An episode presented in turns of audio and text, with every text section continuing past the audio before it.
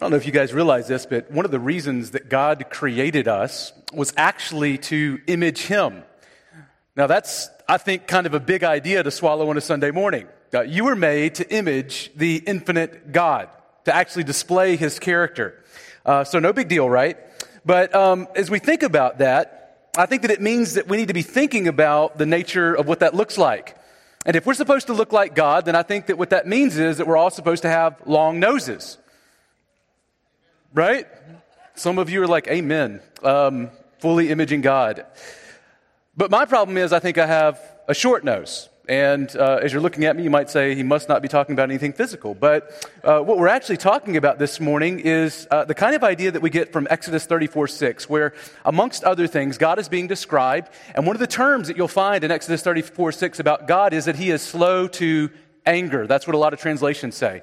The word behind that is actually uh, a God is long of nose, which is just a Hebrew expression that speaks of his patience. He is patient with us. And as I think about that, I just have continuous reminders throughout the day, including this morning on my way to church, that I am not patient as I should be. I don't look like God as I ought to. And maybe you've struggled with. I mean, am I the only one here that struggles with patience? Is that just me? Okay, we've got a couple in the audience who are honest. We, we struggle with being patient. And so I'm wondering this morning if you have God's long nose, his patient nose, or do you have a short, impatient nose? See, I discover my nose is short when I pick up my kids from school on Fridays, or when I'm in line at the In-N-Out, start to feel and sense that the, the world is just not moving fast enough for me. And you probably have even noticed that there are some other times that are more significant when you are suffering and you really begin to sense that you are struggling with patience. You're struggling with waiting on God. You're struggling with looking to God. You're struggling with trusting God's voice. I've experienced that. Have you noticed that? See, suffering not only makes us impatient with circumstances, but it can make us impatient with God and even ask some tough questions. Maybe you've asked some of these questions like, is God really for me? Has God really won the victory that He has told me that He has won? Because it doesn't feel like winning today. Is Jesus really able to save me? Or why does it feel like evil is winning right now? In fact, this morning we're going to be back in our Hopeful Exile series in Peter in verses 3, 18 to 22 that were just read. And as we're thinking through this text, what we're going to find is, is that there is also this sense sometimes in our suffering that we feel as though the powers of evil are actually, are actually victorious even over God and his plans and purposes for us. We begin to question those things. And what we're going to find here this morning is that Peter has an answer for that. Now, by way of refresher, the Apostle Peter, uh, he is writing to a mostly Gentile audience of churches in the Roman provinces of Asia Minor. That's uh, basically where modern day Turkey is. And as they are being spoken to, they are simultaneously facing various and sporadic persecutions, ranging uh, from everything from social pressure to that occasional political crackdown. And faith in Christ has left them feeling like aliens in their own homes. Now, our section began, you'll remember, back in 1 Peter 3 8, where Peter was telling Christians that they need to bless even their enemies, so that when you are facing difficulty, even then, you need to bless and not curse. You'll notice, though, this morning, if you look at verse 18, that it begins with the word for in verse 18. And that tells us that Peter is actually coming on the heels of and grounding what he's about to talk about in 1 Peter 3 13 to 17. That's what we covered last week. You'll remember there that uh, Peter has just told us that revering Christ in our hearts cures our fearing people.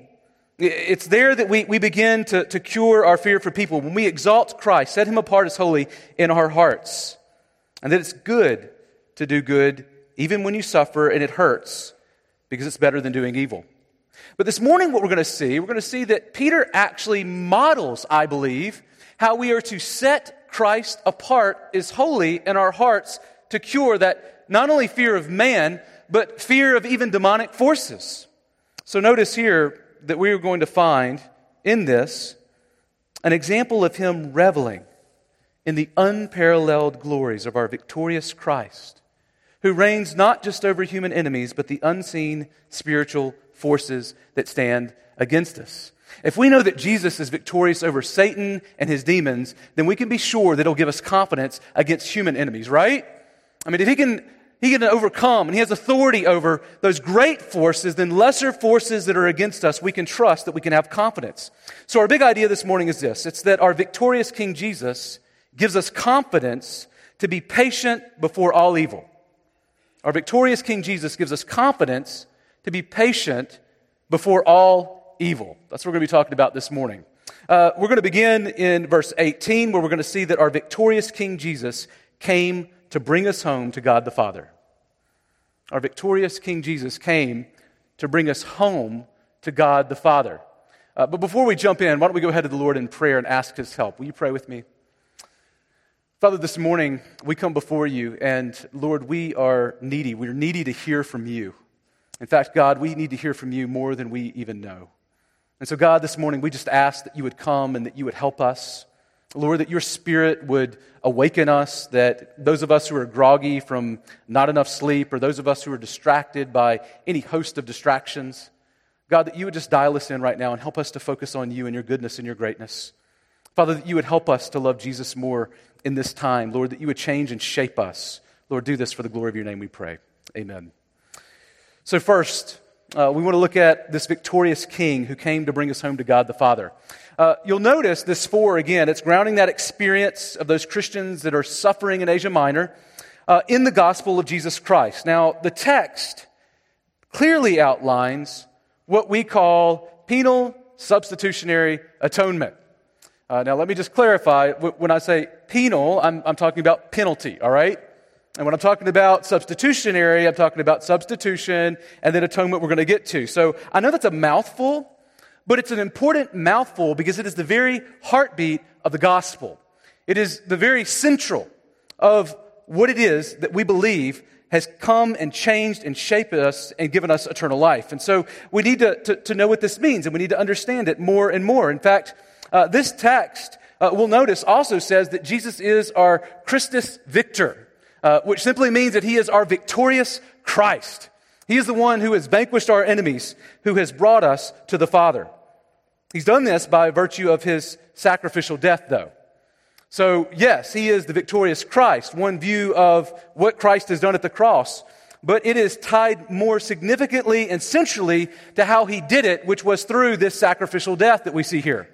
See, this simply means that Jesus died a righteous, sacrificed, a sacrificial substitute on the cross for you and me to satisfy God's just, let me emphasize, just penalty of his eternal wrath towards the unrighteous. That's all. All have sinned and fallen short. He did this to atone for our sins, to bring us into restored relationship with God. That's, that's basically what penal substitutionary atonement is. It's the gospel. Now, you see all of that here in verse 18. Uh, notice what he says again. So if you're looking 1 Peter 3, verse 18, here's what he says.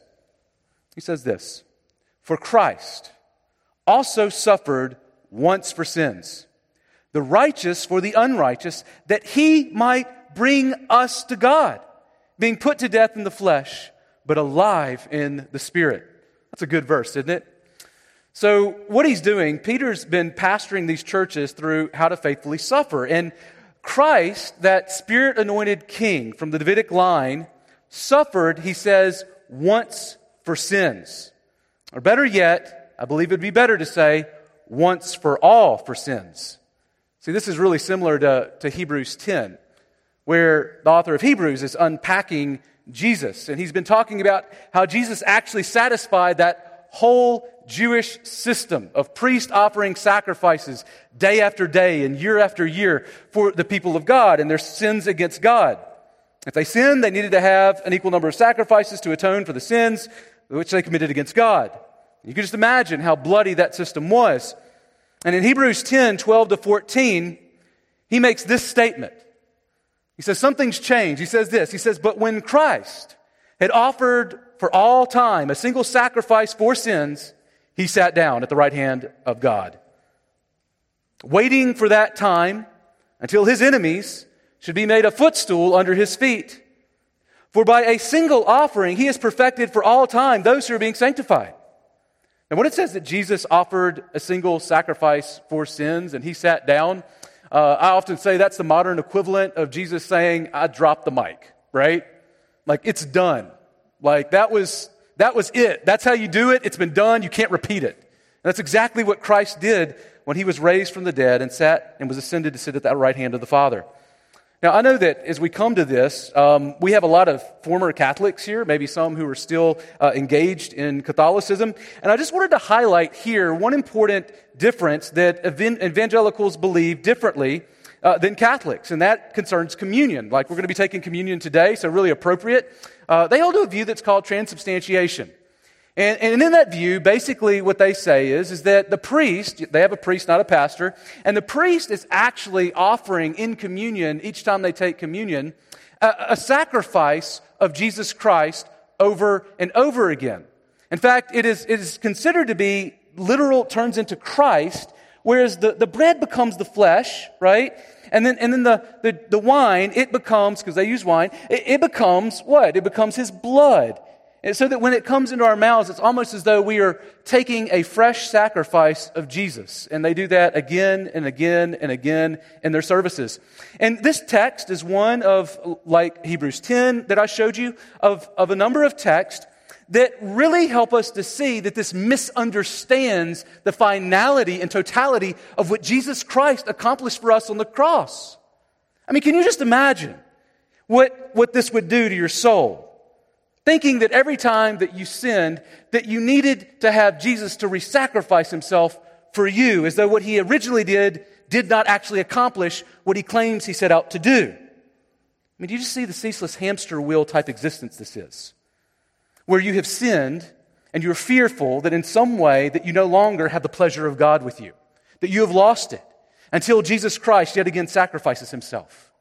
I mean, what a, a, view of religion that says that I need to constantly be working and I need to constantly be laboring so that I can earn God's favor rather than trusting that God has already earned it for you in the person of Jesus Christ.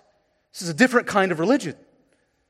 See, Jesus offered on your behalf Himself to bring you to God. I mean, not appreciating the once and for all nature of this sacrifice, I believe, misses the heartbeat of Christianity and the hope of the Christian. Of the Christian. And to be honest with you, your sanity, your sanity before a holy and righteous God. And you don't have to be a Catholic to miss the depths of that flood that comes from Calvary to your soul. The good that is brought to you in that. I mean, do you see the, the ceaseless hamster wheel existence that is? Like, I would encourage you, you need to know what Jesus has done and accomplished on the cross. He has done enough to carry us all the way home to God. He didn't bring us halfway and then say, the rest of the half is yours. And Jesus comes and meets us in our sins and sorrows, not only to take up our burdens, He does that, but also to carry us all the way home to God. So don't be a hamster wheel Christian. Rest in the pleasure that God has for you as a Christian because of what Christ accomplished on your behalf at the cross. If you get nothing else this morning, get that. See, the uniqueness of Christ's suffering means that He's going to get you home with God through your sufferings. You're going to make it in Christ. But Peter and Hebrews highlight the unique suffering here of our righteous Christ for an unrighteous humanity. Jesus is the ultimate innocent sufferer, the one greater than Job who came not only to suffer as a righteous one, but notice so that, he says in verse 18, that he might bring us to God. See, Jesus came to bring an unrighteous people to the God of righteousness. Uh, the eternal Son of God willingly came to die to bring us to God. Now, that might not make as much sense without a little bit of Old Testament background, right? So, the Old Testament, uh, you find that they had a temple. And in that temple, they actually had this one place called the Holy of Holies, or the most holy place. And in this place, we find that there was a veil through which they could go, one door, and it was it had these cherubim with flaming swords, which basically communicated keep out, right? And, and one time a year, they would have one priest that would be allowed to go in and offer a sacrifice of atonement for the people of God. And that was the only time anyone got to go into this place. What's fascinating is this stood at the heartbeat or the very central of Israel. So just think about this. What's in the center of, of your, your, your city? Oh, it's a, a temple to our God, and we're not allowed in because He's there. So you center yourself around the house, the home of a God who doesn't allow you to go into his presence except once for a year to make a sacrifice. I mean, doesn't that kind of communicate to you that we don't quite have the access to God that we want? That there is some kind of significant separation between us and God with that wall like curtain that is keeping us from his presence? See, that veil screamed separation from God. But when Jesus died on the cross, Matthew 27 51 tells us something amazing. That veil was torn. And where was it torn from? Not bottom to top. That's what men would do. It's from top to bottom is a, significant picture of the reality that God himself tore that separating, dividing wall between himself and his people down. He did it himself. Why did he do it? Because of what Jesus accomplished at the cross. See, that tearing and that renting of the veil declared that the door to God's home was open for business again. His people were invited to come back in. And Jesus' resurrection confirms this. I think that's what that last phrase in our verse means here this morning. Being put to death in the flesh, but made alive in the spirit. Being put to death in the flesh, but made alive in the spirit. Now, I wish we could spend more time on this verse, but um, just to clarify, uh, Tom Schreiner says this Christ was put to death with reference to his body. We could spend a lot of time here, but with reference to his body, he was put to death in his physical body. And he was made alive by the Spirit. So the Spirit brought him uh, to life. And I would take that to speak of the resurrection, that he raised him from the dead. The Spirit did this. You might be asking yourself, okay, well, that's a lot of theology, but how does that really help suffering Christians? And maybe you're a suffering Christian that's asking that this morning. How does that help me? Well, it's easy to ask if any good can come from suffering. But I think that what this verse tries to do is really reorient them to the greatness of Jesus Christ. You, you remember these Christians are feeling like, kind of like Kevin's parents in Home Alone. Do you remember that? How bad they wanted to get back home? They're like, man, we got to get back home, and there's like no way to get there, and they're rushing and, and they're trying to get home, and they can't get home fast enough. And Peter says, Your home is with God, and Jesus came to bring you home at the cost of his very life. But catch this Peter's ultimate message here, he isn't here to call Christians to imitate Christ, but to exalt him. You get that? I mean, there are places where we're told, hey, this is a model for you for how to suffer. Consider Jesus in his life.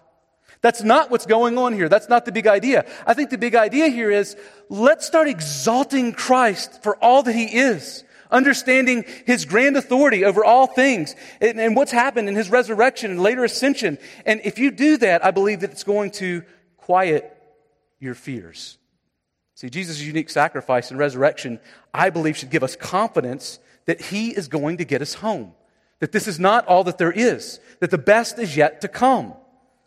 Now, there's another thing I think that we can take away from this, and that is that no one else can bring you to God. Never want to take this for granted, but no one else can bring you to God.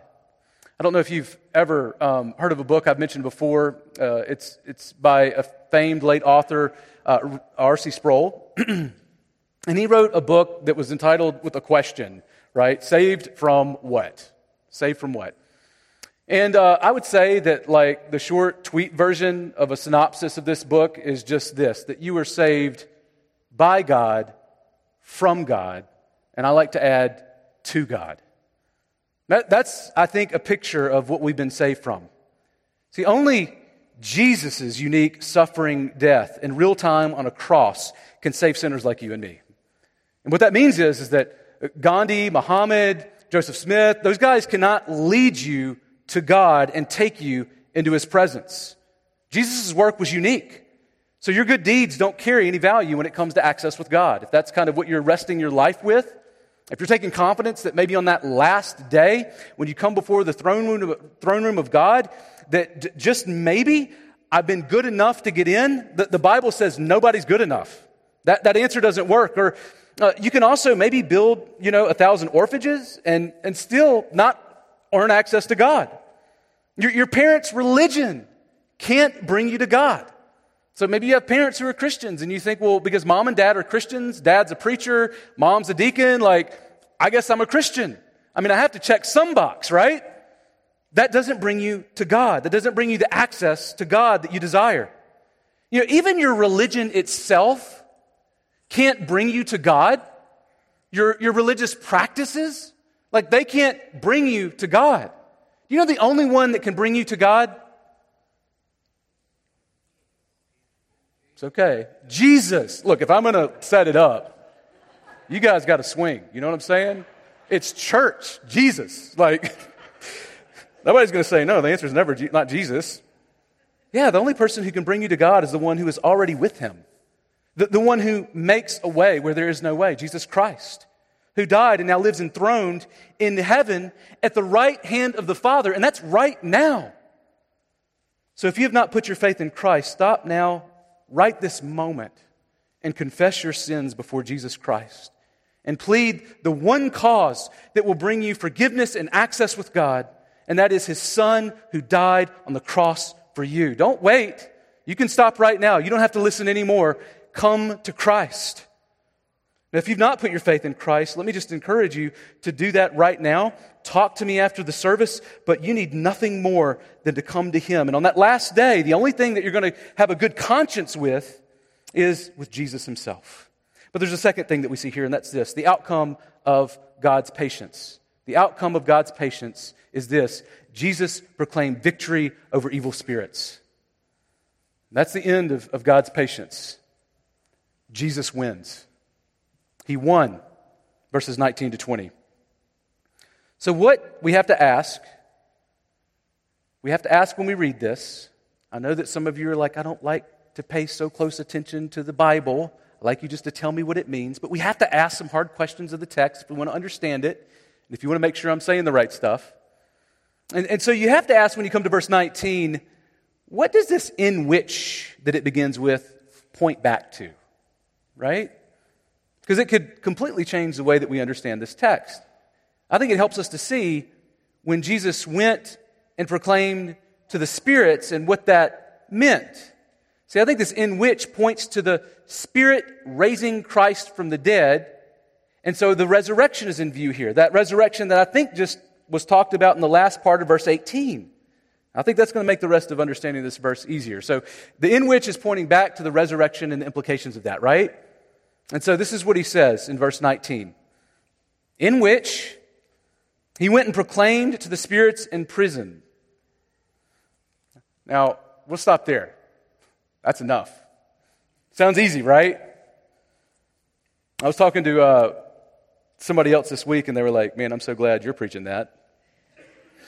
Um, I love what Martin Luther says here, uh, verse 19. Uh, this is like one of the harder you know, verses in the Bible, but he says this A wonderful text this is, and a more obscure passage, perhaps, than any other in the New Testament. So that I do not know for a certainty just what Peter means. yeah, I get that. You know, this really is one of the harder verses in the Bible, and it shouldn't cause a, a church split or anything, okay? So some of you might like disagree with me. That's okay. You can still like live in harmony with us. But there are, I think, at least a couple of important questions that we should answer. Now, some commentators say they're like six or ten. Uh, I think there are two that we just want to rest with today. And the first is this what does it mean to proclaim? And the second is uh, who are these, these spirits, right, that are in prison? We could unpack this more, but I think those will help us get where we need to go. So, the first, this word for proclaim, it's a word that can mean different things. Um, sometimes, uh, usually in the New Testament, means like proclaim, like preach the gospel so that people are converted, right? And then other times it can have kind of a general sense in which it just means to declare something like declaring victory. Not necessarily to save anybody, but just like, hey, the victory's been won. So that's, that's sort of part one. But I think if we explore part two, like who are these spirits, and it'll help us understand which one of those choices is right. So, who are the spirits in prison? Well, people have taken these, uh, these folks in all kinds of ways, but let me just give you a few because um, I know that people are interested in this kind of stuff. Augustine and others, Augustine, took this to speak of the Spirit of Christ. The Spirit of Christ speaking through Noah to humans enslaved to sin during the days that Noah was building the ark. And so some say it's not actually Jesus in the flesh, but his spirit speaking through Noah uh, prior to Jesus coming and taking on flesh. Now, this is difficult because it seems that verse 19 has the resurrection in view as the context from which Jesus is speaking. And spirits here, uh, what's interesting is it never actually speaks of humans, we'll get to this, but of, of evil non human spirits in the Bible. So it, it, just it seems unlikely that that's exactly what's going on. Now, others have taken this as the Spirit of Christ going between his death and resurrection. Okay, so like there's a little time period between death and resurrection, that, the, those three days. He's, he's saying uh, between that point, um, it seems that what's going on is that Jesus goes in his spirit to proclaim the gospel to either some dead people or like to say that Jesus is one, or maybe give him a second chance at salvation, or to declare victory. That, that's sort of some of the options that people throw out. And I don't think that works for a few reasons. I mean, one is, again, the resurrection is already in view. So it seems to be saying this is something that happens, you know, when Jesus is raised from the dead, as opposed to like before he was raised from the dead. So th- that's one reason. Uh, I think also there's like a bigger kind of reason why that, that's kind of difficult, this idea of a second chance at salvation. It's because really isn't the point of the book of First Peter that we should suffer well and obediently? And wouldn't it kind of diffuse the whole book if you were to come in and say, but then you also have that second chance? Like it just wouldn't really give strength to the kind of argument that he's making that we ought to live faithful lives amidst suffering. And we could go on, um, but it's also this word for prison is never used as a place for dead humans where they are kept, but is used to describe, for instance, Satan, who is being imprisoned in Revelation 20. So the language doesn't seem to be like a prison for uh, humans, but a prison for spiritual beings. Now, the, th- the third one is uh, one that, that I'm, I go with, and it's the majority opinion. That's safe, right? And the one I, I hold to today is this that Jesus' death and resurrection he proclaimed victory over the cosmic demonic forces that stand in opposition to Christ. With that very resurrection that he declared, God has won. Uh, Jesus Christ, the Son, is King. You cannot thwart the purposes of God. It doesn't matter how hard you try. Now, this could speak uh, specifically, these spirits, uh, about the spirits from Genesis 6, 1 to 4. That's who a lot point to. You'll remember in uh, Noah's day, there were some uh, sons of God that were coming in and procreating, it seems, with, uh, with sons of, of man, and, and they were having children and that kind of thing. Now, there's also, during Peter's day, resources that he would have been aware of that weren't biblical, but they give us an idea of what some Jews were thinking about. They call them like intertestamental works, like uh, the books of Enoch and, and in those, they actually describe similar kind of events about them understanding that there were, um, there were some angels or some demons that came and, and procreated with human people and uh, then had children. And that's what made God angry, right? Um, now, the only thing that you have to sort of think about is what do you do with Jesus saying that we are not like angels and we don't procreate with, the, you know, so you don't procreate if there's not marriage in heaven? Um, I don't know what to do with that. So there you are. So, whether Jesus proclaims to spirits in general or specifically to those that were in Noah's day, um, like as an isolated group, Jesus seems to proclaim something to them as they are imprisoned. Now, I, am not sure um, when Jesus actually, or, or uh, Jesus, I'm not sure that Jesus actually went uh, down to hell to declare this. Like, I don't think he did. Um, but I'm happy to wrestle through that with you too. Uh, it seems more likely that it was his resurrection and later his ascension, which he's going to pick up on verse 22, that punctuates this proclamation. So, back to our first question. Jesus isn't inviting demons to be saved. That's not, I think, the way that proclaims being used here. I think he's declaring victory over spiritual enemies, just like the demonic forces that tried to undo God's work during Noah's day. He's declaring his victory not just over human enemies, but spiritual enemies as well, like in the days of the flood. So, verse 20 exposes why God declares victory. Here's what he says in verse 20. Look there with me again. He says this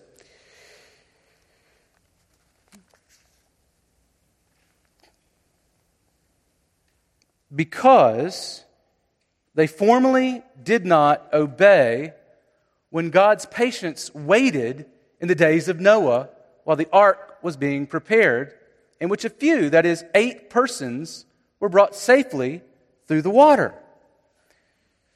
Now, you can imagine how lonely and far from home it must have felt for Noah and his family as they were constructing this ark in the middle of the desert with a, a world and even demonic forces standing in opposition to them.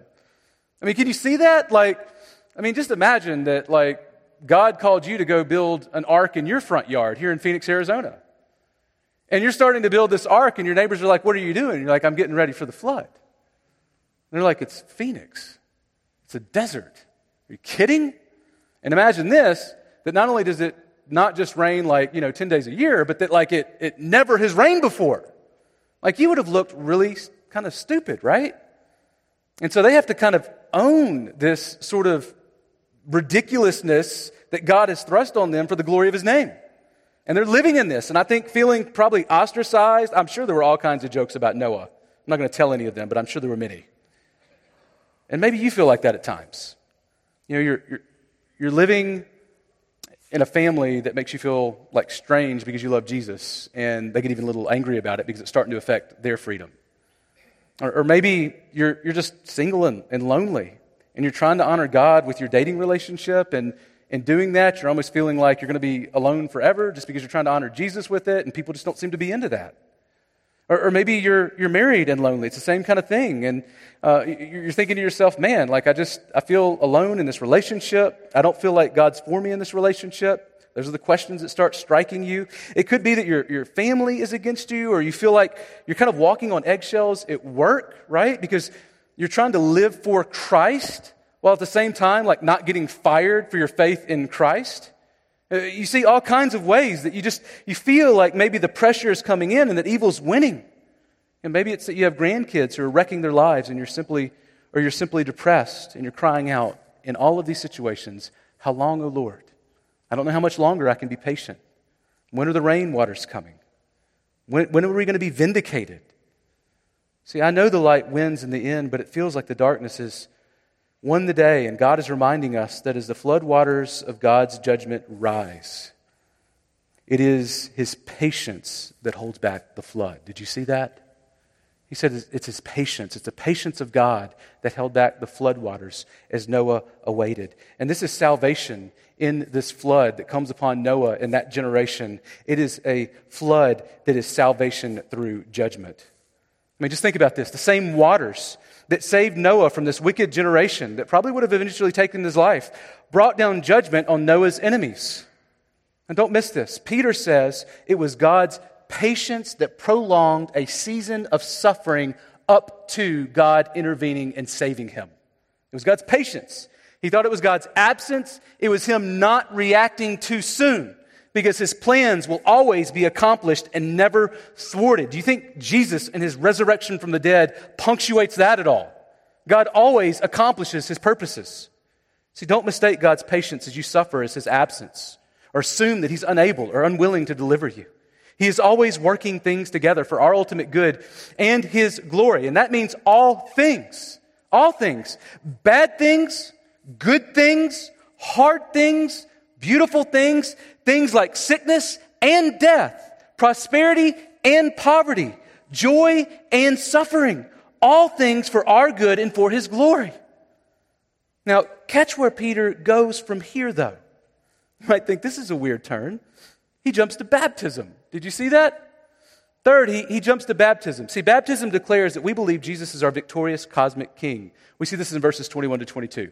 Uh, look there with me at what he says in verse 21. He says, Baptism, which corresponds to this, being Noah, and, and we just talked about, salvation through judgment, now saves you. Not as a removal of dirt from the body, but as an appeal to God for a good conscience through the resurrection of Jesus Christ. Now, I got a couple of questions or a couple of things we want to cover here. The first is this What is baptism? Now, that word for corresponds, again, um, is actually a word in the Greek that, that is um, the equivalent of antitype. Now, I know that's a big word. But antitype, uh, it, it's just a word that basically means, like, hey, this is the thing that a type pointed towards. So you've got a type that happens, but it's sort of getting you ready for an antitype, something that's coming later. And he's saying that what happened in Noah's day was preparing us for something greater, which is Jesus. Now, the relationship between God's salvation through judgment during Noah's flood is a type of an anticipated Christian baptism. That's what he's saying here. Now, notice what he notice he says uh, something that is probably caught your attention that baptism now saves you. See, this verse is why some people believe in baptismal regeneration. It's that idea that the water mystically saves you in some way. I think that this misses the point here. I, I, think that it's clear that that's not what's happening, especially when you look at the whole Bible and what it says about baptism. But even in this text, I think it's clear that's not what he's talking about. Uh, so, what does he mean by baptism now saves you? Well, I think that Dr. Carson gets it right when he calls this a metonymy. It's a, it's a word uh, that essentially means, I know it's a big word, but metonymy is just where you have a part that represents the whole, right? So you'll remember that back in Billy Sunday's day, he was an evangelist, and he had this problem when he was going out and preaching in fields. He would, pinch his, he would pitch his tent, and if it was wet and he pitched his tent, everybody would like slip down and fall, and it would get muddy and a wreck. And if, on the other hand, it was dry and people were to start walking down the aisle, it would just get super dusty and uncomfortable and that kind of thing. And so he learned to like start lining it with sawdust. And when he did that, it sort of fixed both problems. And so for a while, when people would talk about coming to Christ, they would say, So when did you hit the dusty trail, right? And what he meant was not that the dusty trail saved you or the sawdust saved you, but that that experience sort of encompassed what it meant to put your faith in Jesus, to get baptized, to become a Christian. It was a picture of conversion. And that is essentially, I believe, the same kind of thing that's going on with baptism. See, first century Christians that Peter would have been, spoke, would have been speaking to could not have imagined a Christian who was not baptized. Like Jesus was raised from the dead, and he declared with all authority that was given to him, to his disciples, that you need to go and make disciples of all nations, baptizing them and teaching them. And so they said, well, I mean, that's like, I guess, where we start, right? I mean, Jesus was raised from the dead, declares all authority over heaven and earth, and we're like, okay, what do we do? And he says, you go baptize people. So that's what Christians do. And I believe that's the way that they would have understood baptism. Now, as you see this, you, notice here that Paul, that Peter says that this baptism is not as a removal of dirt from the body, as in like spir- spiritual purification, like some other religions. But instead, he said, it is an appeal to God for a good conscience through the resurrection of Jesus Christ, who has gone into heaven and is at the right hand of God with angels, authorities, and powers having been subjected to him. Now, I, I love this image. The, the lamb who was slain to bring us to God, right, through his death in verse 18, was raised from the dead. And this lamb who was slain to bring us to God emerged from the grave as the cosmic lion like battle lamb who roared into creation declaring his absolute victory and unrivaled authority. That's what happens when Christ dies and is raised from the dead. He says, I am not weak though I suffered. I am actually powerful above all earthly powers and demonic forces. There is none like me. So, if you're a beleaguered Christian wondering if the suffering Jesus is strong enough to get you to God, Peter says, don't forget that we serve a victorious king who already reigns right now with power, with authority. It is unrivaled. Now, I take this to mean that at baptism, a believer is actually asking God to cleanse their conscience and forgive their sins based on Jesus' death and resurrection. In the same way, the same water that bo- brought both death and life judgment and salvation in Noah's day, baptism today pictures a death to our old man and a newness of life with Christ as our King. Do, you see it? it? is a picture of a, death, a judgment that takes place. God's justice is done, but we also see salvation and are being raised to newness of life. Now, catch this. This is why we, we baptize confessing believers. We don't baptize babies because babies they don't make an appeal to God. They don't ask for good consciences.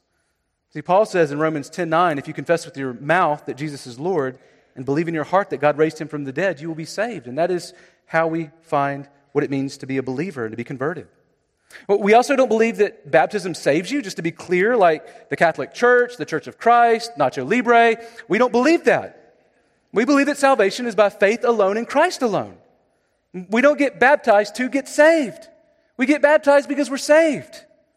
But if we are saved, we will get baptized. And with all authority in heaven and on earth, Jesus says that we as Christians are to make disciples, baptizing the name in the Father, of the Son, and the Holy Spirit. Now, notice that baptize here is an appeal to a good conscience. That good conscience is the control center of what tells you what is right and wrong. It's like, it reminds me of Will Robinson from Lost in Space. Do you remember that? Have y'all seen that? It's like updated show, so even some of the kids will know what I'm talking about. I used to watch reruns in black and white, but you'll remember he has Robot. That's the robot's name is Robot. And, and Robot, whenever he senses that there's any kind of danger for Will Robinson, he'll start just screaming out, Danger, Will Robinson, danger, Will Robinson, over and over again until he gets himself out of danger. Now, what's fascinating is that's really similar to the way that our consciences ought to work. If they're not seared through sin or hardened towards God, uh, they ought to tell us about when we are in danger. Now, here's my concern is there is a sense in which you can sear that conscience to the point to which the robot turns off, where you no longer sense that you are in danger and you feel safety when you are not. And that's not a good place to be, spiritually or otherwise. But there's another sense here in which I believe Peter is reminding them of what ought to encourage their consciences to know that they are in a good place and right before God. Not just at salvation, but for the rest of their lives. Notice that he doesn't point them to some good decision they made or how special they are. He points them to the resurrection of Jesus Christ. He says, if you want a good conscience before God, it shouldn't rest in anything in you, but in the Son. And let me just remind you of where He is. He lives. And oh, by the way, not only does he live, do you remember that he also wasn't just raised, but he was raised again? So that he ascended to sit at the right hand of the Father above all earthly powers, all demonic forces. There is none like him. That's the one who you need to trust your conscience with. Do you know him? Do you trust him? And if you don't trust him today, there is nothing more that you need to be safe with God than his son, Jesus Christ. He is the only way. So if Jesus lives, the cross achieved satisfying God's wrath once for all for you and me and solidified our futures. Our patience needs to reflect God's patience when we suffer, but our faith union with Him means that He's carrying us all the way home to God. If we make it, it's because of who Jesus is. Now, how do we bolster that patience really quickly? Let me give you some ways. Uh, the first is that we meditate on God's Word. I say that a lot because God's Word is breathing life into us. It shapes and transforms us. We need it, and we need the reminder to look to God's Word. We meditate on God's Word and the reality that Jesus is enthroned in heaven already as our victorious King. Our victorious King is able, are you hearing me? He is able to bring us home. Now, by way of analogy, maybe this will help you. Uh, sometimes I'll go to my little guy, Jack, he's seven, and I'll say, Hey man, come on, flex, flex that muscle. Let me see that. I want to see what you got there. And I'm like, Oh man, that's puny. Is that all you got? And he's like, he strains harder and he's just trying to show me. I'm like, I don't know if you can do this job if your muscles aren't bigger than that. And then he gives it everything, right? I'm like, whoa, that was great. I think you can do it. I think that's kind of a little bit of what God's doing for us here, right? Like maybe you're scared today that Jesus isn't enough, that you're too sinful, or that maybe uh, the, the suffering in your life means that He has abandoned you, and you're thinking, I don't know if Jesus is enough, if He is able to bring me home to God. And I want you to know that the resurrection and ascension of Jesus Christ, who sits at the right hand of the Father, declares, I have flexed my muscles, I am able. I am strong enough, I am able enough to do exactly what I have promised. I never, I never write checks with my mouth that my hands cannot cash, right? That's our God. But notice also that we need to pray for Christ to come quickly. We need to pray for Christ to come quickly. Now, this might sound funny. We're looking to be patient, and yet we're eager, right? How, how can we be eager and impatient for the return of Christ and yet patient in this life? Well, see, I, I believe, even though it doesn't say it here explicitly, I believe if you really understand just how good Christ is and long to be with the Father, it will make you a more patient person in this life. So you'll understand that this world is not your home. You won't hold on to your possessions as, as much. You'll understand that people aren't just what they are, but what they shall be. You'll begin to see the world with new eyes, understanding that this, this is going to change. God is coming back to set things right. Uh, I've told you before about a friend um, who said she wasn't ready for Christ to come because she had things to do. And I think that we all, at times in our lives, could resonate with that. Like, life is good, like, family's good. Hopefully, you've had those kinds of experiences, and you're like, I'd be okay if Jesus just waited a little longer. But I also believe that it misses the point that our home is with God and that we ought to long for that place above all else. And sometimes it's suffering that reminds us of that. See, I think for, impatience for Christ's return on the last day will make us more patient today. That desire helps us understand that this world's goods and losses are not what we've ultimately been made for, and the best is yet to come. Not only that, a third thing is that we need to be patient with impatient people if we want to learn to be patient. Did y'all catch that? We need to be patient with impatient people if we want to learn to be patient. See, that, that image is God, doesn't it? How he was patient with us while we were yet rebellious and impatient. And I think the humility to do that only comes from seeing the unparalleled greatness of Jesus Christ. If Jesus is bigger in our eyes, you will be smaller and more humble, more patient. Your nose will grow. Not physically like Pinocchio or something, but, but spiritually. You get it. Are you impatient on others, though, because you are impatient with God? Are you patient with other believers with the confidence that Jesus really will finish the work that he began in them? Are you patient with them in sanctification, or are you impatient? Uh, don't you want others to be patient with you in the way that God is? I do. And that also works, I believe, in, in marriage with your spouse. Are you, are, you, are you eager for them today? Must they be what they need to become today? Or are you going to be patient with them and God working in them? What about with your kids? Anybody blow up with their kids today? Like me. Just trying to get them ready. Jack's like, look at my hair. It's a, you got to get your clothes on. We're late. But dad, watch this, you know. And in that moment, I was just thinking like, hey, you, and I go, God's trying to teach me patience right before I preach on patience. Well done, God. It's good in evangelism and the way that you love others. Are you patient with your non Christian friends? Are you patient with them? Are you willing to love them when it's hard? Are you willing to spend lots of time helping them see Jesus and even sacrifice money to show kindness that they might see the goodness of God? And then finally, four, meditate on Christ's death, which the resurrection proclaims. Uh, we need to be done, but this is what Spurgeon says. One thing I know Christ thinks more of our sins than he does our righteousness, for he gave himself for our sins. I never heard that he gave himself for our righteousness. No soul ever ate a morsel more dainty than this one substitution, substitutionary atonement. I do think that this is the grandest truth in heaven and earth. Jesus Christ, the just one, died for the unjust, that he might bring us to God. It is meat to my soul. I can feed on it every day and all the day. Isn't that good? Let's feast on Christ. Let's pray.